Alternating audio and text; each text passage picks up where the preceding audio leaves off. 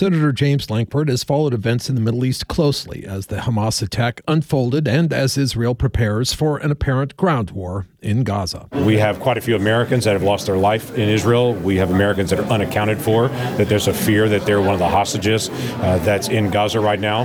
And so there's a lot that's happening with the movement of the carrier group into the Mediterranean. That's very important to us to be able to have people there standing by for hostage rescue if we need access to those kind of resources in those individuals, but to also be able to speak out very clearly to Iran to say that they need to back off on their support on Hamas and Hezbollah. They do not need to advance an attack from the north with Hezbollah attacking from Lebanon to bring some stability and allow Israel to be able to respond to a group of terrorists that came in and slaughtered over a thousand Israelis. He told me Iran remains the largest state sponsor of terrorism in the world, and he holds them accountable for their support of Israel's bitter enemies to the north as well as to the south.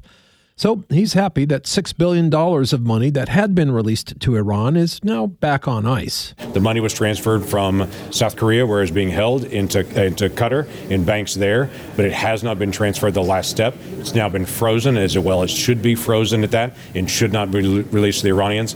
Hamas cannot function without Iranian dollars. Hezbollah cannot function without Iranian dollars. As far as Israel's response to last week's attack, Lankford, like many, expects a ground war war against Hamas it won't be easy. Hamas is both a governing organization for Gaza and also a military terrorist arm of Gaza as well. And so Israel has the difficult task of being able to move in to the middle of 2 million civilians and to be able to eliminate what is a clear lethal threat to Israeli citizens, but to try to protect as many civilians that are not part of this Hamas movement towards terrorism. It's a very difficult task, but unfortunately, Hamas has put their own people in that position. Meanwhile, the U.S. has not been idle. The USS Dwight D. Eisenhower and its strike group now steaming towards the eastern Mediterranean, where they'll join the USS Gerald R. Ford and its support vessels. But there is a hitch.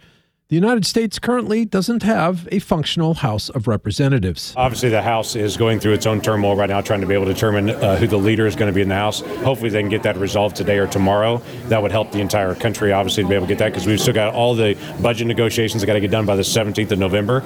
You can't even really get started on that until you know who the speaker is, and they get their staff on board. So it's not just a matter of get a speaker and then it suddenly starts.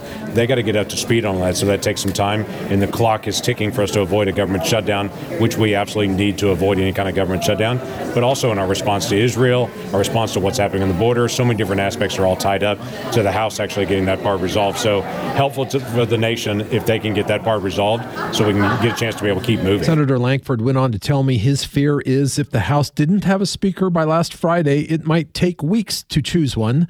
Obviously, that didn't happen. We'll see what happens this week.